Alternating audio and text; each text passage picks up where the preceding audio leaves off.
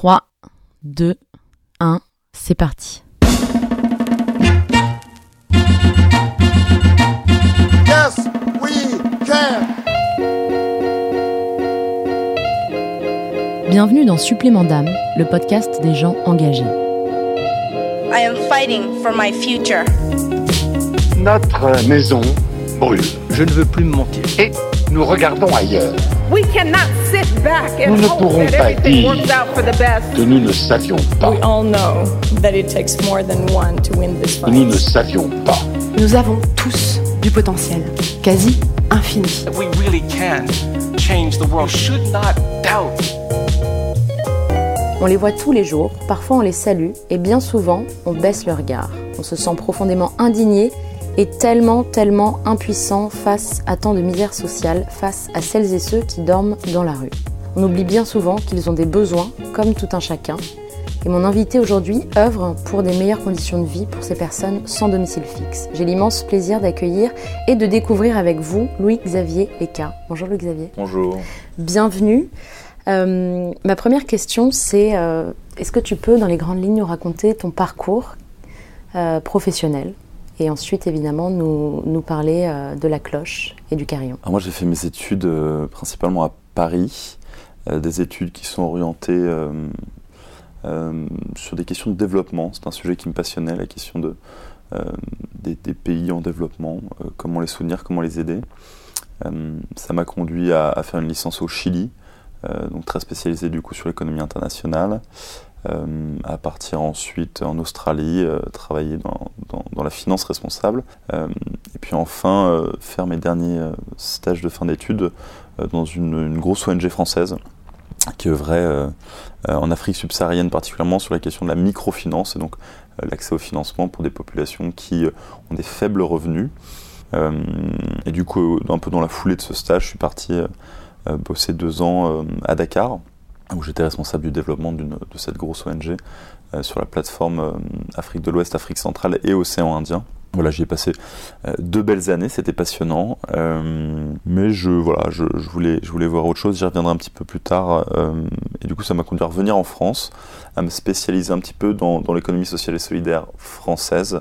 Voilà, je fais un petit certificat un peu spécialisé là-dessus.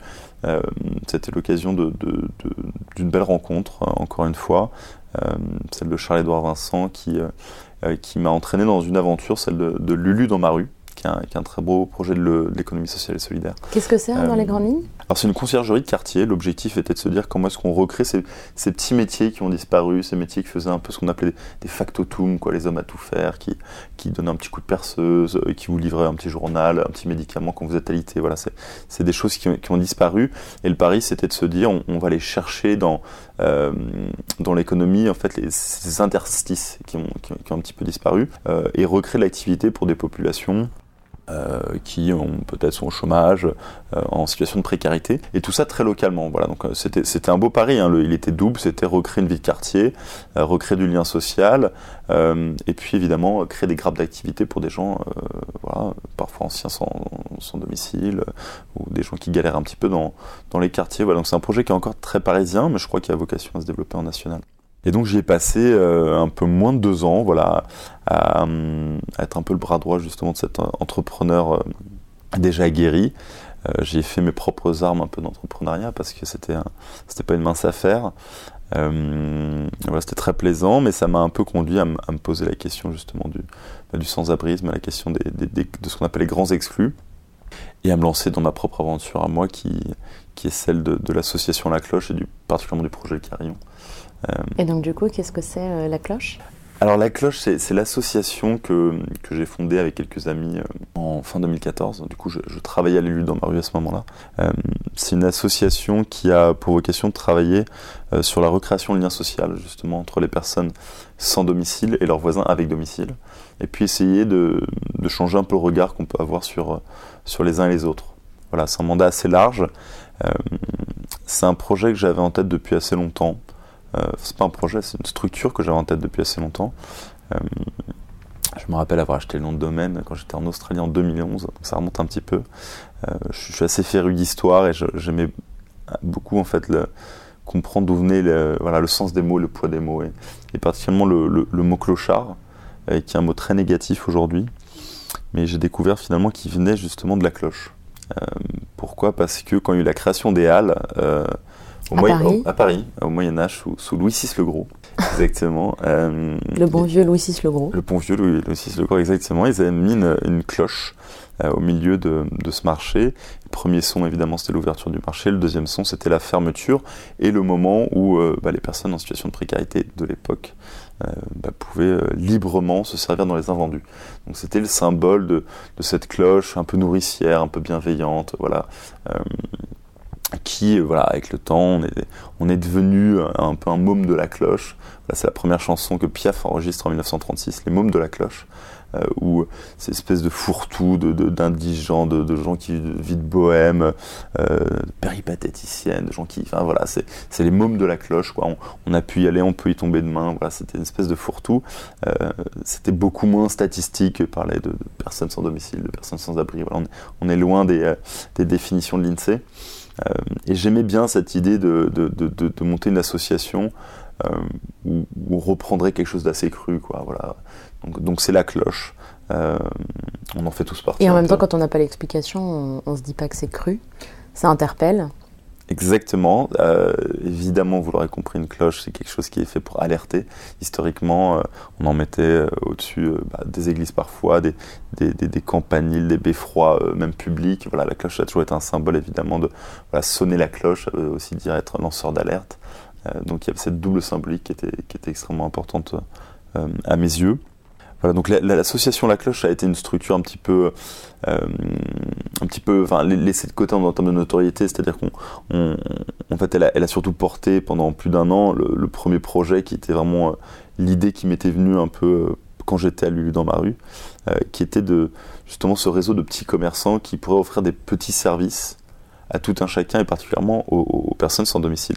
Alors, je pense que vous voyez un peu la corrélation aussi avec, avec un Lulu dans ma rue. Lulu dans ma rue, on était dans le petit service de proximité. Alors, c'était plutôt du service qualifié, payant, pour, pour, pour de- des gens du voisinage. Là, euh, et c'était plutôt de la post-insertion, d'ailleurs euh, plutôt à destination de personnes qui, avaient remis pied dans la société, euh, qui avaient accès à un logement, tout ça.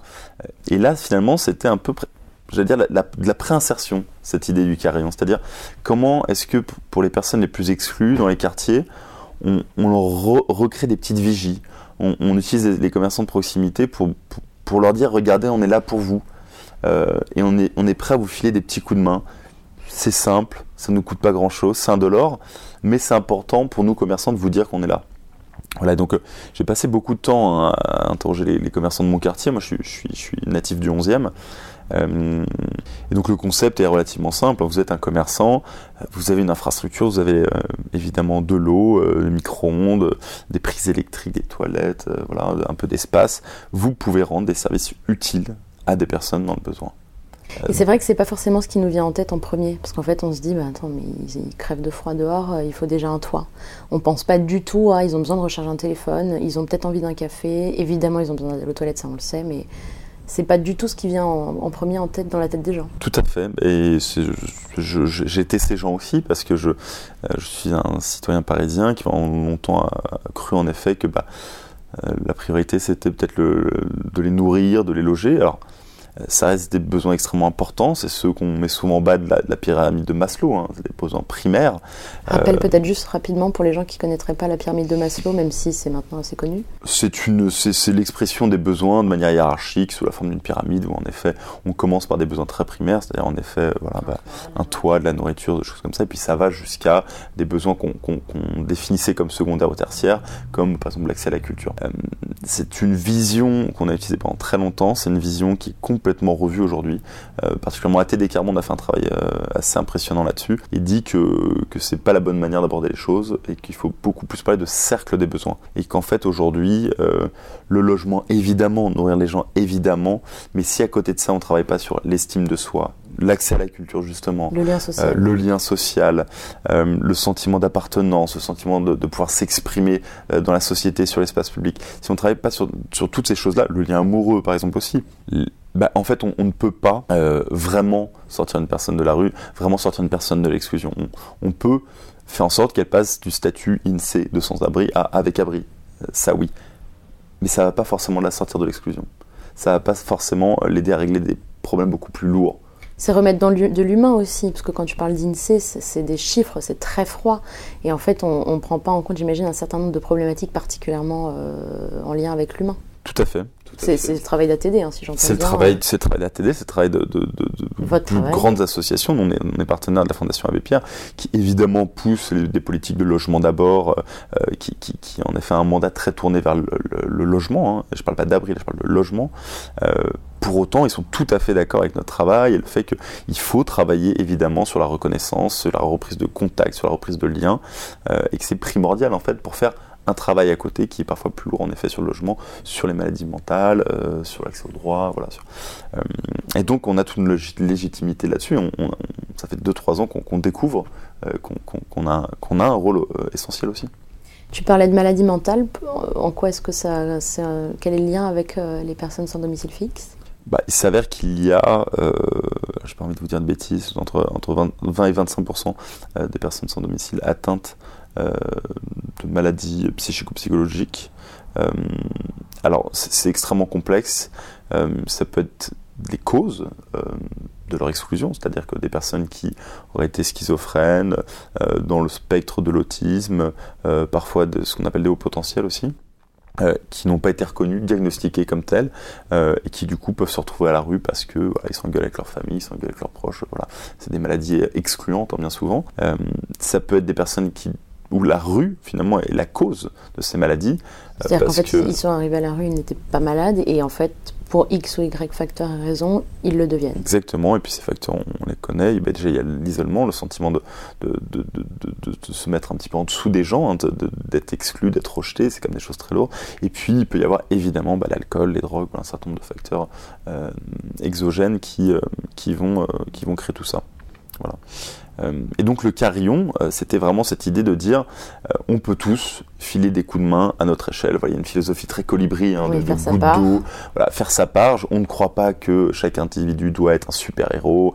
On prône pas l'hébergement citoyen absolu. Prenez les gens, mettez, mettez-les chez vous. Enfin, euh, je- je- je- no- notre appel n'est pas celui de l'abbé Pierre. Notre appel est, est pas aussi euh, radical et beau. Et, et on aimerait pouvoir le dire. Notre croyance, nous, c'est vraiment, on est à un stade où là, il faut déjà reconnecter les gens C'est l'urgence. c'est l'ur- l'urgence pour nous, c'est de reconnecter les gens. Et, et- et cette reconnexion, pour nous, elle est belle, elle est simple. Euh, et en fait, elle- on essaye de prouver que c'est facile euh, d'être là, c'est facile d'agir. Vous, vous, vous créez le cadre, en fait, les cadres, très concrètement, qui vont permettre ces reconnexions, ces- ce lien social. Alors tout à fait, tout à fait. Le carillon est un cadre euh, de l'association La Cloche. On a créé d'autres cadres, on y reviendra peut-être, euh, d'autres programmes. Euh, mais en effet, il faut que ce cadre soit protecteur pour tout le monde parce que bien souvent, on, va penser aux citoyens qui, pourraient aller trop loin, qui voudraient héberger, et puis ça pourrait être bah, à la fois dangereux pour sa propre personne, parce qu'on ne connaît pas toujours les gens, mais il faut bien penser que ça peut être dangereux pour la personne hébergée. Euh, bon nombre de, de, de, de- de personnes qu'on va héberger, bah, euh, une nuit, deux nuits, trois nuits, bah, ces personnes-là, elles sont créées une, une carapace, une coquille pour survivre à la rue. Euh, c'est un mécanisme de, résistance. Bah, vous les logez, elles s'habituent un peu à un confort, elles cassent un peu cette carapace, Donc elles se rendent plus vulnérables, elles se rendent plus vulnérables et vous les refoutez à la rue. Enfin, imaginez, c'est vraiment la double peine parfois. Donc, euh, je, je pense qu'il a faut, il faut tout un tas de mécanismes psychologiques qu'il faut connaître, prendre en compte et intégrer dans l'aide. Tout à ça fait. Euh, Tout à fait. Et euh, je donne quelques exemples qui sont très radicaux et qui, qui, qui se comptent sur, sur- certainement sur, sur les doigts de la main. Mais euh, moi, j'avais discuté avec un responsable de, de- des petits frères des pauvres qui travaille beaucoup sur le logement et particulièrement sur des publics de plus de 50 ans. Il m'a donné l'exemple d'une personne qui a fait 30 ans de rue. 30 ans sans abri. hein. Pas forcément sans domicile où on est dans des hébergements d'urgence. Vraiment sans abri, dans la rue, euh, en tente ou, euh, ou vraiment euh, voilà, avec un duvet. et cette personne, ils avaient réussi à lui trouver un logement, ils avaient réussi à lui faire accepter ce logement, c'est pas simple. Il lui a donné les clés, le lendemain, il l'avait retrouvée morte. Suicider. Alors, pas du tout suicidé, Non. c'est ce qu'on appelle la décompensation. Euh, c'est un phénomène où, où vraiment, d'un coup, euh, on, on- tous- toute la compensation qu'on a créée pour survivre se brise et ça peut être un facteur psychologique extrêmement lourd et la personne en, était carrément morte.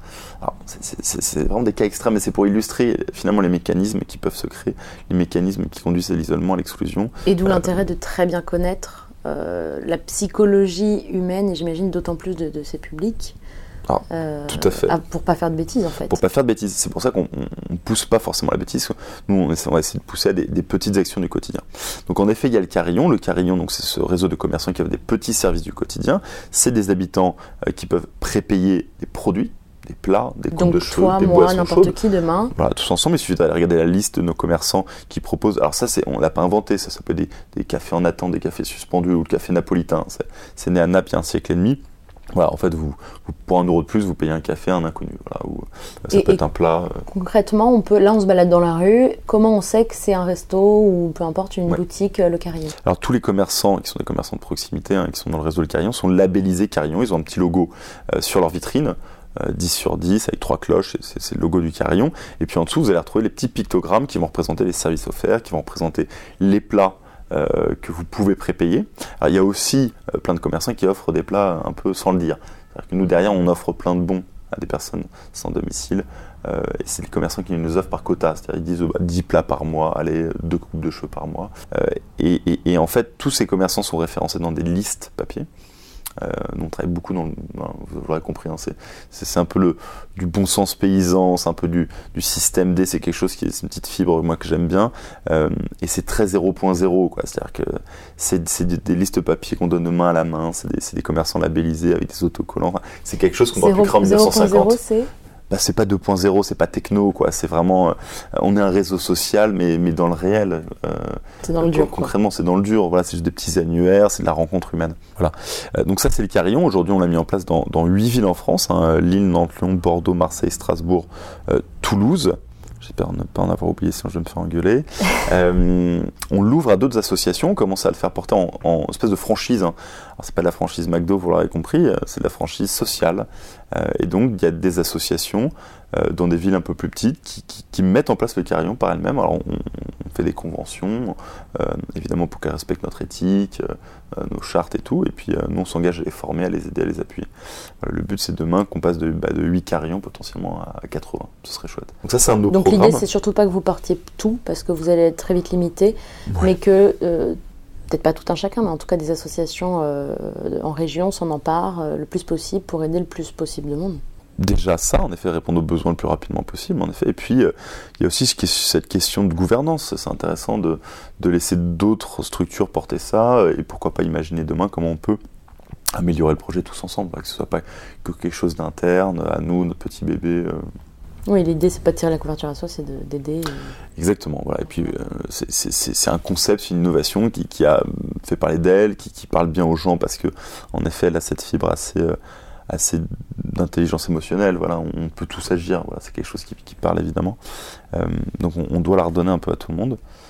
Et après, on a construit d'autres programmes. Voilà, j'allais te demander quels sont les autres programmes? On s'est pas arrêté là, évidemment. On était très intéressé par la question de l'insertion. Euh, on s'en méfie un peu comme de la peste, en fait, parce que l'insertion, c'est pousser les gens à rentrer dans un cadre. Je vulgarise, hein, mais c'est- quand même un peu ça. Nous, là où nous, déjà, le carillon, et dans notre philosophie de la cloche, on parle vraiment d'inclusion. C'est-à-dire, euh, en fait, essayer de faire évoluer le cadre euh, pour que les gens rentrent plus facilement dedans et que ce soit adapté un petit peu à eux. Euh, mais il y a un dispositif qui existe qu'à Paris aujourd'hui qui nous a beaucoup intéressés euh, qui rentre quand même dans le champ de l'insertion, parce que c'est un, terme un peu consacré, euh, ça s'appelle le dispositif premières heures. C'est un dispositif euh, ben, justement que mon ancien patron de l'UU dans ma rue euh, avait poussé et qui est né au sein de sa première structure avant l'UU dans ma rue qui s'appelle Emmaüs Défi et qui permet de, de- de salarier les personnes à l'heure, au tout début, tout en douceur, euh, et d'adapter le travail en fait à leur situation. Donc, Et ça, on peut. Concrètement, le cadre Paris. juridique, euh. Seulement à Paris, c'est la mairie de Paris euh, qui l'a poussé. Euh, c'est assez culotté. Euh, la plupart des collectivités en France ont encore un petit peu peur de s'en emparer. Et là, en fait, on va avoir des personnes qui, qui vont arriver quelques heures par semaine, voilà, tout en douceur. Euh, elles n'ont pas de logement, elles ont des, plein de trucs à régler. euh, on ne peut pas les mettre à 26 heures ou à 30 heures ou à 35 heures, c'est- impossible. Euh, et donc, on s'adapte. Voilà. Et on leur fait faire quoi? Alors nous, on a monté une biscuiterie on aimait bien ça, on s'était dit avec le carillon qu'on avait un peu travaillé la, rationalité du, cerveau, on s'est dit avec la biscuiterie qu'on allait travailler une autre rationalité qui était celle de, l'estomac, qui est un peu le, deuxième cerveau. Euh, et donc c'est une biscuiterie, on a des biscuits bio, au miel, à l'épeautre, aux épices, au chocolat, des trucs un peu sympas qu'on vend chez certains commerçants du carillon d'ailleurs. Euh, et là, on a euh, huit personnes euh, qui viennent bah, tous les jours produire des biscuits.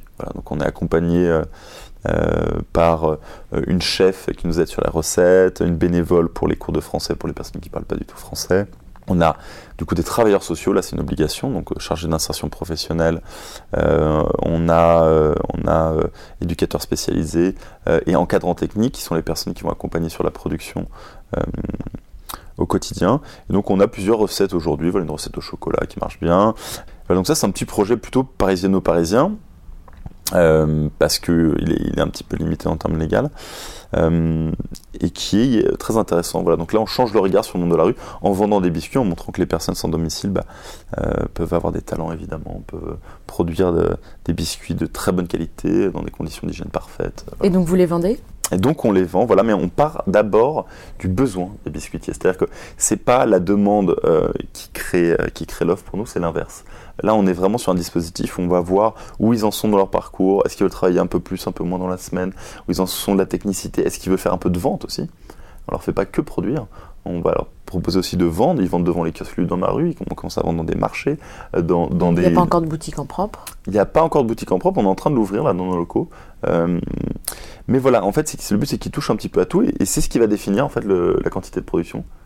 Euh, et on sait qu'apraprès on écoule tout euh, facilement. Donc on est Et donc c'est 100% produit par des personnes sans domicile. 100% produit par des personnes sans domicile euh, ou qui se retrouvent avec domicile parce qu'on a aidé pendant leur parcours à ce qu'ils retrouvent un domicile évidemment.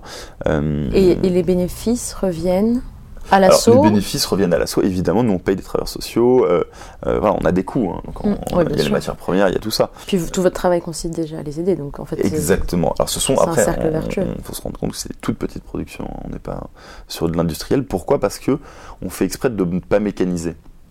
On pourrait avoir un pétrin électronique, on pourrait avoir des trucs qui accélèrent tout, évidemment.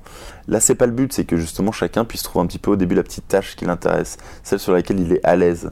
Euh, voilà, bah, c'est En fait. Ouais. c'est ce que tu me disais en off, c'est presque un prétexte pour recréer de l'activité, pour... euh, Exactement. Alors en fait, en ce que je te disais, c'est déjà que le carillon, les services qui, qui- qui sont assez matériels parfois, hein, recharger un téléphone, tout ça, euh, c'est déjà du prétexte au lien social. Là, en fait, l'activité est un prétexte au travail social, carrément. Parce que là, pour le coup, en fait, ils sont les mains dans la pâte avec un travailleur social. Et donc, ensemble, tous les deux, au lieu de se regarder face à face dans un bureau et de faire un bilan social, ils regardent euh, bah, la pâte, la cuisson, le four, et ils parlent, ils débloquent des choses. Voilà. Donc là, on, on est vraiment dans un, dans un travail social, pur, pur et dur. C'est là qu'il se passe des choses. Et c'est là où se déclenchent évidemment des choses, c'est là où on peut régler des, des problématiques, c'est là où on peut essayer de comprendre ce qui bloque euh, dans les droits, dans machin, dans, dans, dans le fait de ne pas vouloir aller voir peut-être un psy, ne pas se faire aider pour ci, pour ça. Voilà. Euh, donc c'est assez intéressant. Et le troisième Voilà. programme Et le troisième programme, finalement, c'est un petit peu, euh, euh, c'est une parallèle un petit peu au carillon, c'est euh, ça s'appelle les clochettes. Et là, l'objectif, c'est de se dire, euh, il y a énormément d'initiatives urbaines, il y a énormément d'initiatives qui sont nées de manière organique par des habitants qui sont dit on veut s'emparer de la rue, on veut faire pousser des arbres, on veut faire une fresque murale, on veut construire des boîtes à dons, on veut, on veut, on veut faire pousser des légumes en- voilà, dans, dans un coin de C'est des friches urbaines, c'est ça finalement? Des friches urbaines, des potagers urbains, des, des- enfin peu importe les noms. De la revégétalisation de la urbaine. euh, de la revégétalisation exactement. Il y a le permis de végétaliser à Paris euh, notamment. Enfin, voilà. Et tout ça, ça, c'est déjà pris en main par les citoyens. Et, et nous, ce qu'on s'est dit, c'est bah, allons les voir et proposons-leur euh, d'ouvrir leurs activités à des personnes sans domicile, à des personnes exclues, euh, qui soient dans la rue, dans le quartier euh, directement, qui soient dans des centres d'hébergement d'urgence, des accueils de jour dans le quartier aussi. Euh, on sait que c'est des activités remobilisantes, on sait que le travail de la terre particulièrement, euh, le, travail artistique, c'est des choses qui sont hyper intéressantes justement pour retrouver l'estime de soi. Donc si ces initiatives l'acceptent, on les labellise, on, crée, on fait la mise en relation, on fait la médiation, on fait tout ça. Voilà. Donc ça s'appelle les clochettes. C'est un peu voilà le carillon labellisé des commerçants, là on labellise des initiatives urbaines, mais l'esprit un petit peu le même. Donc ça c'est nos trois grands programmes. Donc c'est c'est vraiment des, des moyens d'agir pour le citoyen. Alors avec la biscuiterie c'est plutôt par la consommation, hein, vous l'aurez compris. Euh, et puis les autres c'est plus dans l'action. Et Est-ce est-ce que ça marche? Euh, Est-ce qu'il faut un accompagnement une fois que euh, tu les mets en mouvement ou est-ce qu'il faut quand même un accompagnement? Par exemple, de Ouais. dire on ouvre les, les- les espaces urbains, euh, enfin les espaces, les potagers urbains, etc. Euh, est-ce que ça suffit ou est-ce que derrière, des gens de, la cloche doivent euh, en personne aller faire euh, créer la rencontre entre un tel et un tel pour que ça fonctionne? Il n'y a, pas tout à fait de règles là-dessus. ça dépend des profils, ça dépend des publics, ça dépend de, l'accueil réservé par l'initiative urbaine. Là, il y a un exemple dans le 19e où finalement on a un peu connecté un centre d'hébergement d'urgence avec euh, un potager, euh, un, jardin partagé, pardon, euh, et ça s'est très bien passé. Donc là, on a appris qu'ils créent des événements par eux-mêmes, en fait, et qu'ils se rencontrent. Inversement, on a appris que le centre d'hébergement a invité tous les membres du jardin partagé à bouffer dans le centre d'hébergement.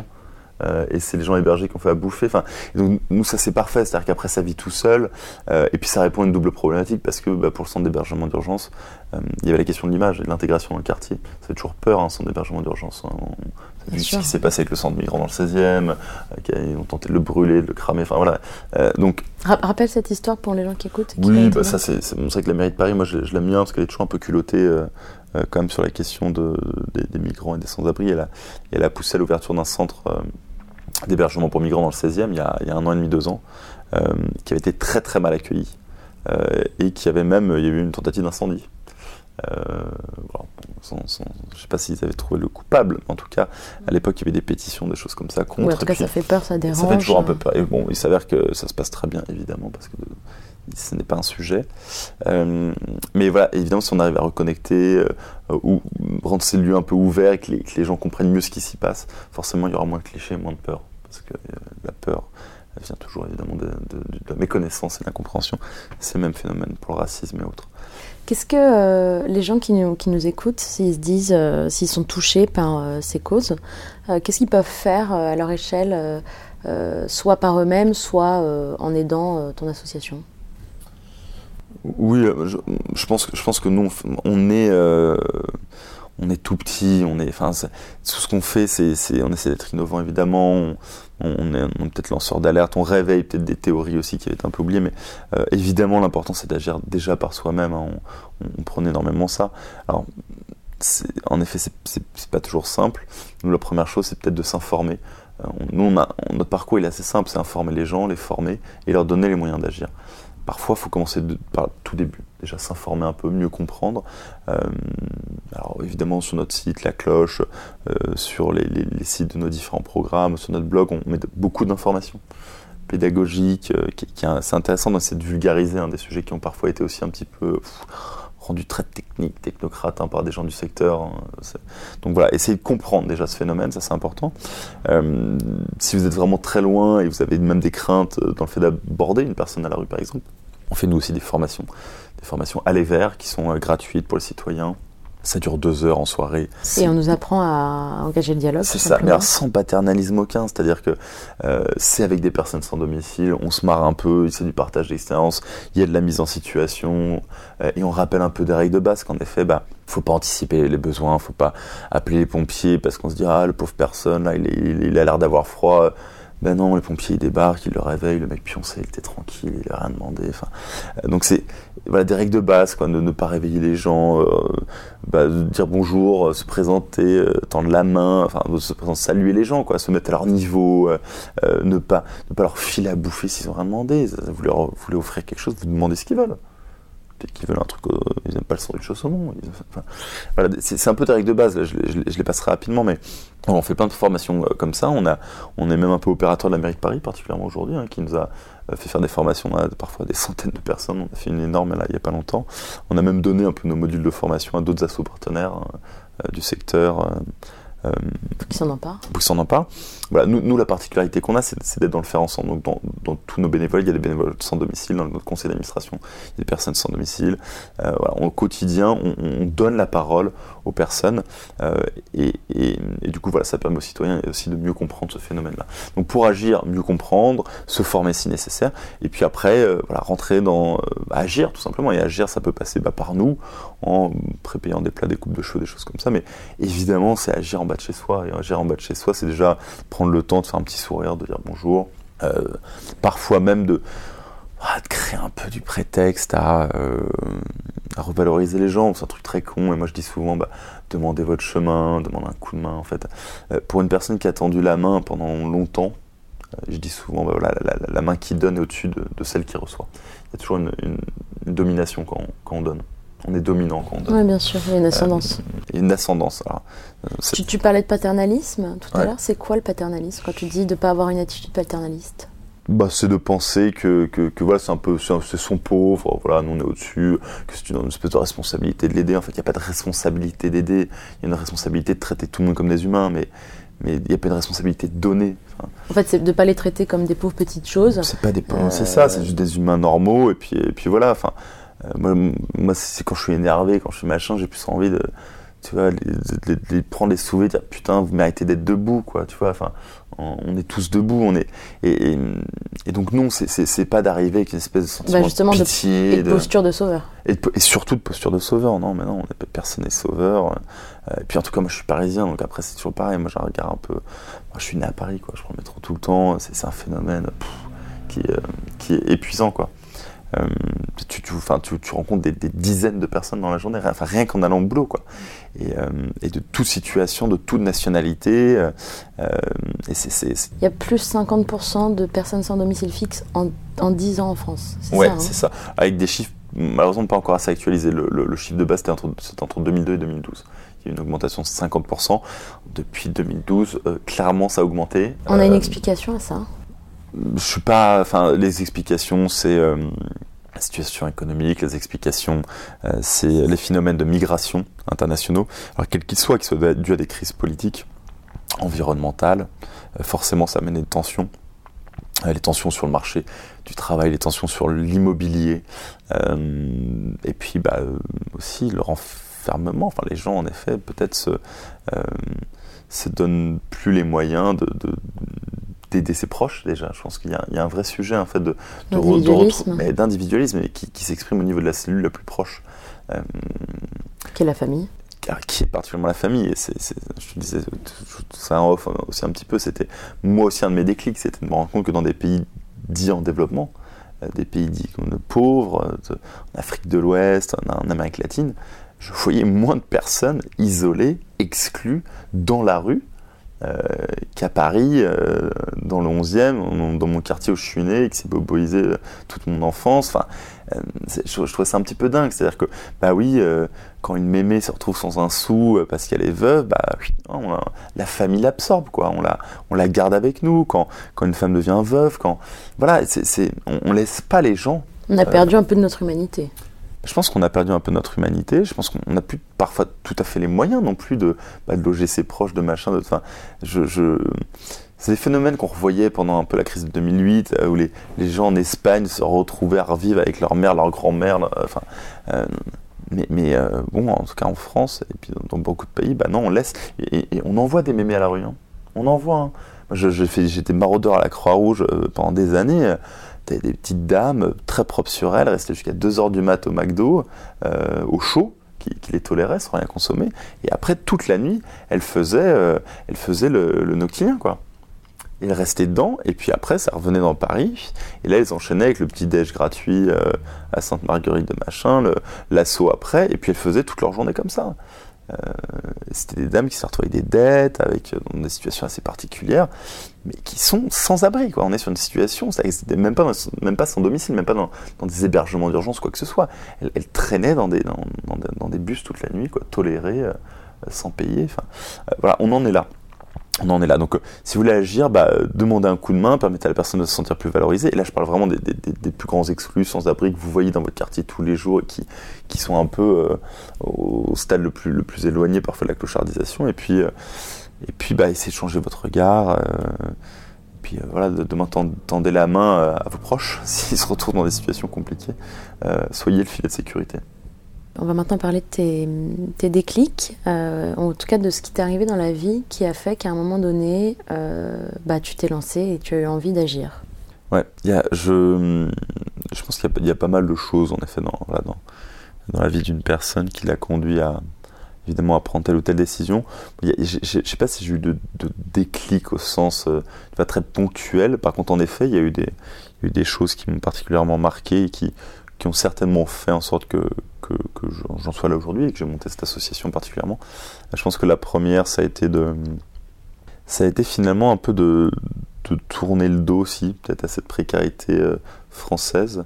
Ça a euh, ça n'a pas été forcément volontaire, mais j'ai, je, m'intéressais à la question humaine, à la question sociale, mais je crois que j'étais quand même plus intéressé à, l'exotisme de, de, travailler pour des pays en développement, quoi, avec une espèce d'imaginaire de la pauvreté, euh, sans se rendre compte d'une espèce de posture un peu néocolonialiste, un peu de sauveur, je, je sais pas. En tout cas, je, voilà, fais des études là-dedans en me disant, bah, c'est hyper intéressant, euh, allons aider euh, ces pays pauvres, allons machin. Bon, donc ça, ça a été quelque chose qui, en fait, j'y suis revenu à un moment donné, j'y suis revenu bah, sur le terrain en me rendant compte que je finalement j'avais pas forcément la légitimité à l'expliquer, euh, faire des formations d'éducation financière, des, des micro-entrepreneurs euh, euh, Peul ou tout couleur euh, au Sénégal qui, me regardent comme ça quand je leur parle de maximisation de profit. Qu'est-ce que qu'est-ce que moi le petit Toubab j'allais foutre là-dedans euh, Toubab c'est blanc. C'est blanc. Ouais, qu'est-ce que j'avais Pourquoi leur expliquer qu'il faut absolument être en croissance perpétuelle? Enfin voilà, je, il y a un en petit... gros, problème de, de dissonance ou de tu sentais que c'était pas forcément ta place et que c'était pas forcément un temps juste C'était pas forcément ma place, c'était peut-être pas forcément la place de, de, notre pays. Bon, ça c'est après d'autres questions. Euh, euh, que, que, la question de l'aide au développement est très complexe, qu'elle est aussi. Euh, voilà, j'ai lu un bouquin qui s'appelait Dead Dead, qui était assez intéressant et qui, qui montrait à quel point l'aide au développement pouvait être aussi quelque chose de, qui conditionnait les pays, qui les empêchait vraiment de se développer, en fait, de créer leurs propres institutions, leurs propres, euh, leurs propres industries. Voilà, donc euh, l'imaginaire de l'ONG face à, aux réalités m'a un petit peu euh, foutu aussi une claque. Moi, j'étais pas un grand naïf, mais quand même, je, je, me suis rendu compte aussi un peu des réalités.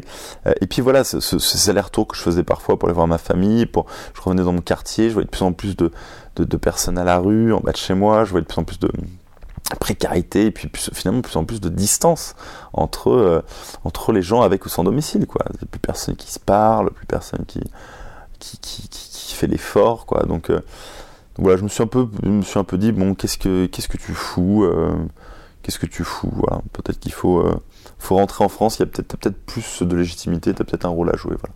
Et en France en France voilà le second déclic ça a été un peu la rencontre cette rencontre avec le mouvement Emmaüs avec ce projet eu dans ma rue qui m'a qui m'a fait qui m'a fait me documenter énormément, qui m'a fait prendre conscience justement que bah, l'isolement, l'exclusion, c'était euh, c'était quelque chose d'extrêmement fort. euh, dans la question du sans-abrisme, euh, plus que la question de la, bah, justement, de la nourriture, du logement, et qui m'a fait rendre compte aussi que bah, une bonne partie des personnes en tout cas vivant, vivant à la rue, étaient atteintes de, justement, on en parlait de maladies psychologiques. Et voilà, moi, il s'avère que j'ai un, frère, un frère, un frère charmant, un frère talentueux, mais qui est atteint de schizophrénie depuis qu'il a, en tout cas diagnostiqué depuis qu'il a 12 ans.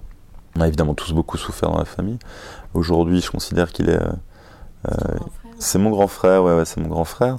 C'est quelqu'un qui maintenant aujourd'hui fait du théâtre, de la guitare, du taekwondo. Il fait un milliard de trucs. Il est, il est passionnant, mais voilà, il est malade et il bouffe une tonne de médoc, euh, voilà, pour, pour pouvoir un peu tenir dans cette société. Euh,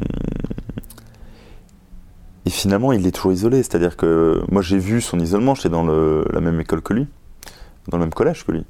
Donc je l'ai vu s'isoler petit à petit, je l'ai vu être celui qui est au fond de la classe à parler à son stylo et qui se fait charrier par tout le monde. Euh, j'ai vécu ce phénomène, je me, je, me fou, je me, foutais sur la gueule avec des gars qui, qui, qui le taquinaient évidemment, enfin jusqu'à ce qu'il se fasse exclure du bahut, euh, et moi presque aussi. Mais il s'est fait exclure du bahut? Pff, On l'a moitié, on l'a sorti quoi, en fait, juste avant le brevet quoi, parce que c'était plus possible. Pas, ça partait dans tous les sens et puis du coup il n'était pas, il était pas, il, il était pas sous médicaments il n'était pas sous médicaments. Donc, euh, c'est des maladies extrêmement, extrêmement complexes et extrêmement difficiles à vivre euh, si on n'est pas soigné. Euh, et du coup, voilà, cet isolement, je l'ai, je l'ai, je l'ai, on l'a pris tous de plein fouet parce qu'il avait quand même quelques potes avant. Voilà, on n'avait pas trop vu venir. Et aujourd'hui, il reste isolé, c'est-à-dire que bah, il a sa famille et basta. Voilà, il n'a pas de potes, il n'a pas de. Il a quel âge aujourd'hui? Bah, Il a 32 piges, il a deux, deux ans de plus que moi. Euh, voilà, c'est je ne vais pas dire qu'il va forcément souffrir, comme il est, il est, très bien entouré, il est actif, il fait plein de choses.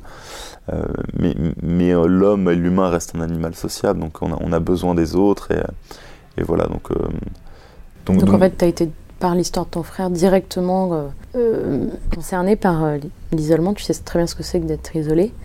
Bah, tu, en fait, tu t'en rends compte et je, je, je, je, me suis presque rendu compte de la question de l'isolement de mon frère, de ce qu'il pouvait vivre au quotidien au moment où je faisais de terrain pour le carillon et que je discutais avec plein de gens de la rue et que je me rendais compte et qui me le disaient en fait, qui me parlaient de leur vécu, de leur quotidien, de, ces moments où ils, se sentent comme des merdes, où les gens les regardent pas, ou leur passent devant, ou où ils ont rien, ils se sentent seuls et euh, ils ont envie de voilà, envie de faire des conneries quoi. Envie et, et je me rendais pas compte. Moi, j'avais toujours un naturel quand j'étais quand j'étais petit, plus jeune, pour parler à des à des sans-abri dans mon quartier, mais c'était de la tchatch, quoi. On taxait des clopes, on se marrait un peu. Enfin, je les traitais comme tout le monde, ce que je, considère toujours être ce qu'il faut faire, hein, les considérer comme tout le monde. Euh, sans abri, c'est pas, pas un statut, quoi. Euh, par contre, on, on rentrait pas dans cette. Je me rendais pas compte, en fait, à quel point l'isolement était quelque chose d'extrêmement violent. Euh, et ça concerne pas, je le rappelle, ça concerne, si je dis pas de bêtises, rapport de la Fondation de France de l'année dernière, 4 millions de personnes en France isolées. Euh, on est loin des 150 000 SDF français, hein, enfin euh, sans, sans, domicile français. Euh, 4 millions de personnes isolées en France et ça, voilà, ça, ça va de, de, de, des petites per des personnes âgées isolées chez elles, euh, personnes malades. Enfin, enfin l'isolement c'est extrêmement compliqué. Est-ce qu'il y a d'autres choses qui ont pu t'arriver, des clics, prise de conscience ou autres, qui ont forgé tes engagements d'une manière ou d'une autre? Donc je pense qu'après moi mes déclics ça a été peut-être sur la partie entrepreneuriat, je sais pas si j'avais une fibre entrepreneur.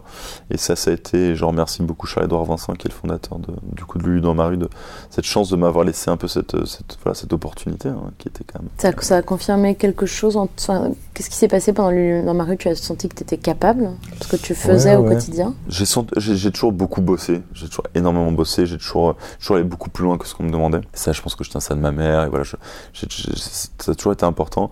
Mais voilà, me, me qu'on me file les clés comme ça, qu'on me dise bah amuse-toi, t'as ton terrain de jeu, t'as ton cadre. Maintenant trouve le chemin, parce que c'était un peu ça. Enfin au début, lui il bossait toujours. T'étais jeune en plus, tu l'es toujours. J'avais quoi J'avais 25 ans à ce moment-là. Oui, donc c'est euh, rare qu'à 25 ans on nous file les clés de la baraque et qu'on dise amuse-toi. Ouais, c'est ça. Donc c'était chouette. Et, euh, et puis après il y a eu euh, il y a eu l'aventure Carillon, mais l'aventure Carillon finalement en fait je m'y suis aventuré sans trop me rendre compte quoi. C'est-à-dire je me suis dit bon bah euh, trouve-toi un incubateur, trouve des gens qui vont te suivre, qui vont te donner un peu de pognon. Euh, euh, je les ai trouvés. Là, j'ai quitté lui dans ma rue, et puis en fait, à un moment donné, c'est devenu réel, quoi. Je me suis, enfin, c'est-à-dire que j'avais quelques commerçants qui étaient chauds, je sentais que l'idée était bonne. Euh, je commençais à construire ça, mais ça restait, tu vois, des petites, des petits slides, quoi. Tu vois, ces petites présentations PowerPoint que t'as, tout a l'air chouette, tu fais bosser un graphiste, c'est la partie un peu sympatoche tu parles avec des gars de la rue de ton quartier tu connais, bon bah ok c'est chouette. Et puis à un moment donné, euh, c'est parti quoi. Ouais, c'est parti, tu démarres, tu montes un peu ta popote et puis bah t'as des retours, t'as des, des gars de la rue qui disent ah c'est vachement bien, bah, je vais prendre le thé là, je vais chercher mon téléphone, ah c'est chouette, c'est vachement bien ça. En fait à un moment donné ça prend quoi. En fait ça prend et là c'est le moment où ça te dépasse complètement, c'est-à-dire que euh, tu, en fait tu dois continuer à, à, alimenter la machine tout le temps et puis il faut trouver du pognon, faut qu'on grandisse, faut que machin, il y ait de plus en plus de besoins. Là d'un coup c'est un vrai projet qui se structure. Bah, c'est un vrai projet qui se structure et là euh, et là tu, tu, tu, tu dois rien lâcher quoi. Et là, en fait, t'es dans euh, une espèce de. J'en suis ressorti, hein. moi aujourd'hui, je, je, ça va, je, je sors pas après 20 heures du taf. Euh, le week-end, je me préserve un peu, mais euh, c'était 6 jours sur 7, 12 heures par jour. Hein. c'était. enfin Pendant combien de temps? Pas pendant près de 2 ans et demi, quoi. 2 ans et demi, 3 ans, quoi. Mais comme une aventure entrepreneuriale classique, comme si j'avais monté une boîte. Bon, sauf que je, je, je vais rien pouvoir revendre. C'était pas le but. C'est une aventure humaine, c'est très chouette. Euh, mais là, j'en ressors. J'ai mis deux personnes euh, en co-directrice, hein, Laura et Alice, qui sont extrêmement compétentes et, euh, et qui m'appuient et qui font que, bah, c'est pareil, on, on, évite demain le syndrome un peu du dictateur aussi. C'est-à-dire que, bah, je deviens remplaçable. C'est hyper important. Enfin, moi, je trouve que dans un parcours d'entrepreneur, si on n'est pas foutu de laisser la main à un moment donné, c'est important, mais est-ce que c'est facile?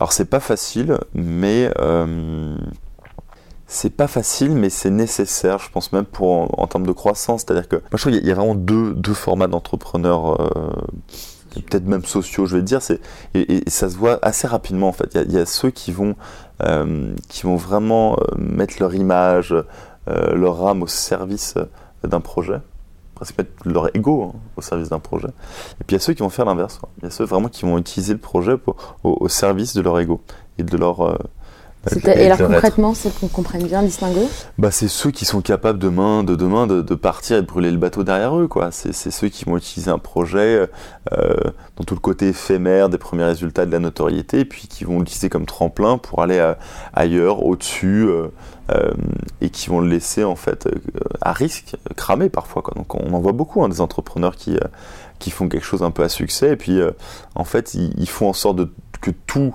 leur soit un petit peu dû, que tout soit as- associé à eux. Ils ont du mal à lâcher Euh, euh, ils ont du le mal bébé. complètement quoi. à lâcher le bébé, ils préfèrent euh, presque le, le mettre euh, en risque. Puis il y a le côté réputationnel, c'est-à-dire que bon bah moi je, je, je reste humain, machin, je, si demain je fais une connerie, j'ai pas envie que ce soit associé au projet, Euh, à la cloche, au carillon, à tout ça. Voilà, je, euh, je, peux- je pourrais aussi avoir cette, cette liberté.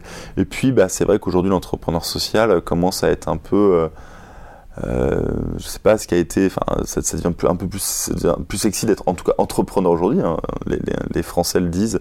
Euh, je, je sais plus c'est quoi les chiffres, mais sur les, jeunes euh, aujourd'hui, on a une énorme euh, proportion qui veut être entrepreneur. Bah, c'est peut-être ce qui a été à une époque, je sais pas. celui qui travaille dans la finance, peut-être avant le Mad Men, peut-être avant. Donc l'entrepreneur devient aujourd'hui une espèce de quelqu'un mis en avant, qui, est hyper valorisé. Et donc il faut se méfier aussi de ça. Alors on arrive à la dernière partie du podcast. Euh, c'est le moment où en général j'improvise une question. Euh, ma question c'est pour toi, elle va être euh, la suivante. Euh, si tu pouvais rencontrer n'importe qui, euh, aller t'asseoir, euh, t'asseoir sur un banc avec n'importe qui, mort ou vivant, ce serait qui, pourquoi et tu lui dirais quoi? Ouais, je sais pas, moi je te dirais peut-être un, ouais, un, grand gueule, un Léo Ferré ou un, je sais pas, ou un Brel ou. euh, Je trouve que c'était, en fait, c'est assez con à dire, mais je trouve que c'était des mecs qui, parlaient à tout le monde. En fait, je trouve que c'est des mecs qui incarnaient euh, une société plurielle, mais qui étaient capables de parler à l'unisson, qui étaient capables de comprendre ses galères. En fait, tu vois, un, tu vois, un Léo Ferré, Léo Ferré, c'est encore un peu complexe parce qu'il y a beaucoup, beaucoup de poésie, c'est pas si digeste que ça. Surtout c'est déprimant. Oh, arrête! Non, C'est moi, magnifique. suis- moi, je suis- C'est magnifique. je- je- Attends, je dis pas le contraire, de- mais de euh, pour Non, mais avoir je- un papa qui l'écoute tous les dimanches euh, depuis que je suis petite, Ouais, euh, c'est juste en dépression tous les dimanches, en quoi. dépression, je suis d'accord. Mais tu vois, je, alors, je te mettrais bien un Brel, tu vois. Un Brel, ouais, moi je, pourrais dire un Brassens, mais je te mettrais bien un Brel, quoi. Tu vois, une espèce de, de gars comme ça qui pouvait te faire euh, des Olympias ou certainement qu'à la fin, euh, on devait être sur du pass VIP hein, pour y rentrer et, et, qui devait foutre en première ligne des, gros bourgeois qui écoutaient les bourgeois, quoi, tu vois. Euh, et c'est. C'est ça qui est drôle, quoi. C'est qu'il y a quelque chose d'autocritique, il y a quelque chose de très humain, il y a, il y a, hum, pas la glorification, mais la, la mise en lumière des défauts de l'humain et, euh, avec tendresse, tu vois. Alors qu'est-ce que je lui dirais? Je lui dirais, putain, tu te fais chier d'être mort, putain, j'aurais aimé que. Si, je lui dirais, écris-moi une chanson. Écris-moi une chanson sur la cloche, là. Écris-moi, réécris-nous un truc, réécris-nous un hymne, un hymne de la cloche de Maro. Pour nous, un truc qui, qui ferait qu'on qui serait qui, qui- mais qui serait mais le, tu vois qui, pourrait être un hit qui pourrait être le, le son le plus écouté en France et qui pourrait désolé un peu mais se foutre en concurrence à des, des- toutes les dopes qu'on entend aujourd'hui et qui ont quand même souvent tendance un peu à, à se ramener à, à soi je fais de la maille je fais machin à, je- à la glorification un peu de personnel, euh, personnel quoi. individualiste. donc ouais peut-être un, lui dire putain vous, vous, vous manquez vous, man- vous nous manquez un peu là dans dans notre message en fait d'avoir des gens comme ça euh, Le paysage. Ouais, ouais, et puis qui pourrait un peu, euh, qui pourrait un peu suivre notre message, qui pourrait un peu exprimer ça, quoi. Mais par l'art, qui est vachement plus digeste, euh, qui est vachement, qui parle à tout le monde, quoi. Ma dernière question, c'est qui est-ce que tu souhaiterais voir à ta place dans ce podcast dans quelques épisodes? Euh, une personne, je te dirais peut-être Christelle Labourgade, euh, qui est une artiste qui m'a fait connaître Xavier Manueli, qui est le fondateur du SAMU social de Paris. Et il me l'avait fait connaître, euh, je l'avais rencontré, et elle, elle a fait des toiles, mais sublimes, euh, sur le monde de la rue. Mais elle le fait avec un naturel, sans théorisation du social, finalement sans, sans trop de connaissances. C'est une artiste peintre. hein. C'est une artiste peintre. Et ouais, elle peint des peintre. scènes de personnes à la rue. Bah, en partie. En partie, elle a énormément travaillé sur la lumière. Elle te fait des toiles, mais, poignantes. Mais pas misérabilistes, quoi. On est, c'est, assez beau, mais, c'est vraiment l'expression totale de, la question de l'exclusion, en fait, de laisser pour compte. Et je crois qu'elle a un parcours assez fabuleux. Euh, et le genre de personnage qui, tu vois, qui se retrouve à la, Biennale de Venise, mais, euh, mais qui arrive même pas à payer son, son atelier d'artisan dans, dans le 11e, quoi, tu vois, qui, qui, qui, qui est prêt à nous offrir des toiles, euh, mais qui, à côté de ça, je sais, est un peu en galère pour plein d'autres sujets, quoi. Donc, euh, ouais, des, humains, quoi, des gens, euh, je te conseillerais peut-être des gens comme ça, en effet, peut-être. Moi, je, suis quand même un pur produit de l'entrepreneuriat social, enfin, les, mouvements à choca, les trucs, j'ai tous les coups de tampon des prix d'entrepreneuriat social et tout, je, je- voilà, quoi. Mais euh, peut-être, ouais, des, des gens qui ont peut-être quelque chose de un peu plus instinctif, quoi. Moi, j'aime bien, je crois que j'aime bien ceux où, où finalement on leur dit, ah, vous savez que vous êtes entrepreneur social, ce que vous faites, c'est de l'entrepreneuriat social, et qui disent, Ah, moi, je savais pas. Merci beaucoup, Louis-Xavier. Merci à toi.